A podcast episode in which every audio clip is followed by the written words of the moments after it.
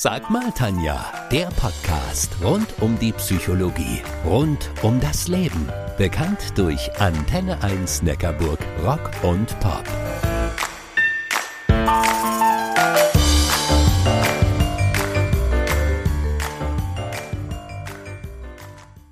14 Millionen Katzen leben in deutschen Haushalten. An zweiter Stelle folgen mit großem Abstand etwa 9 Millionen Hunde.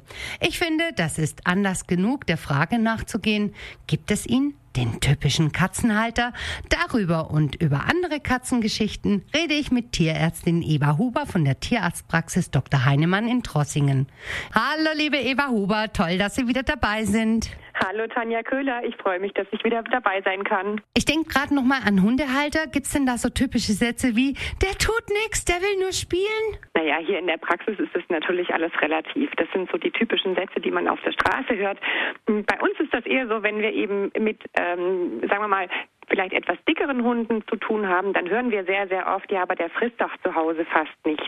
Oder ich fütter den auch ganz, ganz wenig. Das würde ich bei meiner Diät übrigens genauso behaupten. Gibt's denn auch so Sätze für Katzenhalter? Och, das sind nur kleine Kratzer vom Spielen? Ja, die gibt's sicherlich auch.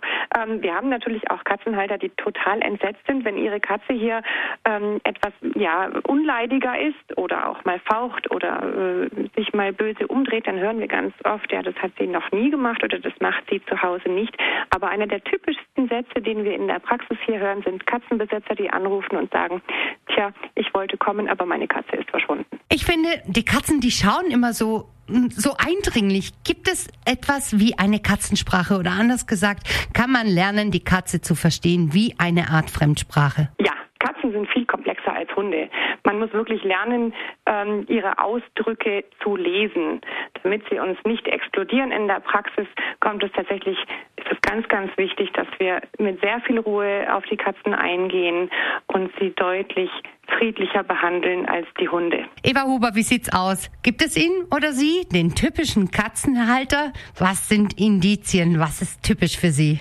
Vielmehr würde ich sagen, gibt es denn die Katze, die sich den Menschen aussucht? Weil das hören wir auch sehr, sehr häufig, dass jemand sagt, nun, jetzt streunte die Katze seit zwei Wochen um mein Haus rum, jetzt habe ich eben die Tür geöffnet und so werde ich zum Katzenhalter. Ah, spannend.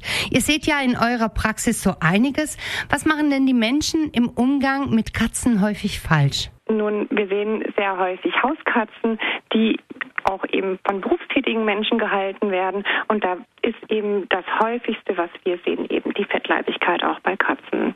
Das heißt, sie werden gefüttert ad libitum, sie dürfen sich ihr Futter den ganzen Tag lang selber raussuchen, haben natürlich auch deswegen zu wenig Bewegung, weil der Antrieb durch die Besitzer fehlt. Und das ist nun das, wir am häufigsten eben anprangern. Ich kann mir vorstellen, dass es so gut wie nichts gibt, was Sie in Ihren Begegnungen mit Katzen und Katzenhaltern erlebt haben. Bestimmt auch etwas, was Sie immer wieder zum Schmunzeln bringt. Natürlich, wir haben bei Katzen sehr, sehr viel erlebt. Katzen spielen ihr ganzes Leben lang sehr gerne, unter anderem auch gerne mit Plastik. Und dazu kann ich jetzt aus aktuellem Anlass auch sagen, passt auf, was ihr für Plastik in eure Wohnungen holt. Wir haben gerade von den großen Supermärkten Aktionen von diesen kleinen Stickies oder Emojis oder ähnlichen und da fahren die meisten Katzen extrem drauf ab. Da fangen die an damit zu spielen und fangen an dran rumzunagen und ganz häufig landen die eben dann im Katzenbauch. Es gab nicht wenige Stickies, die ich in meiner chirurgischen Laufbahn schon alle rausoperiert habe. Wenn wir in den 80er Jahren wären, hätte ich Sie jetzt gefragt, ob Sie so einen Setzkasten hätten, wo Sie die alle dann reinstellen werden.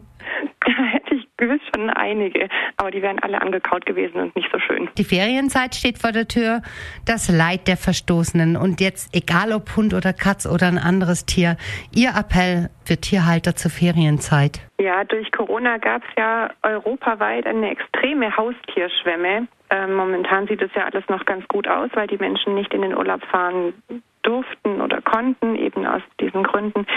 Das sehen Tierschutzvereine schon sehr kritisch für den Sommer und schlagen auch jetzt schon Alarm. Ich rate jeder Familie, bevor sie sich ein Haustier anlegen, und zwar ist es egal, ob Hund oder Katze, Kaninchen, Meerschweinchen oder auch die Maus, überlegt euch sehr gut, wie ihr euch um die Tiere kümmert Nehmt ihr sie mit in den Urlaub? Ist jemand da, der sich um die Tiere kümmert? Oder kann man sie im schlimmsten Fall auch einfach in eine Hunde- oder Katzenpension geben?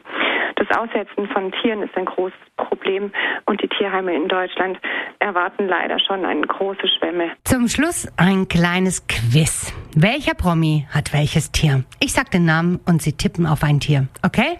Okay, Paul McCartney. Hund. Das stimmt. Hündin Martha hat sogar ein eigenes Lied bekommen von, den Beatles. Martha, my dear. George Clooney. Katze. Nee, falsch. Hund. Ah, Und bis 2008 hatte er sogar ein Hängebauchschwein namens Max. Ja, das wusste ich. John Travolta. Der hat beides. Katze. Ja, Ed Sheeran. der hat den Hund. Katzen. Und zwar zehn. Leonardo DiCaprio. Der hat doch auch alles. Der hat Hunde und Katzen. Sein Lieblingshaustier ist eine afrikanische Spornschildkröte. Spannend. Eva Huber, vielen herzlichen Dank, dass Sie für uns die Katze aus dem Sack rausgelassen haben. Ich ich dabei sein durfte und hoffe, mit ein paar Tipps und Tricks geholfen zu haben. Ganz bestimmt sogar. Ich bin die Tanja Köhler, eure Tierliebe Antenne 1 Neckarburg Rock- und Pop-Psychologin.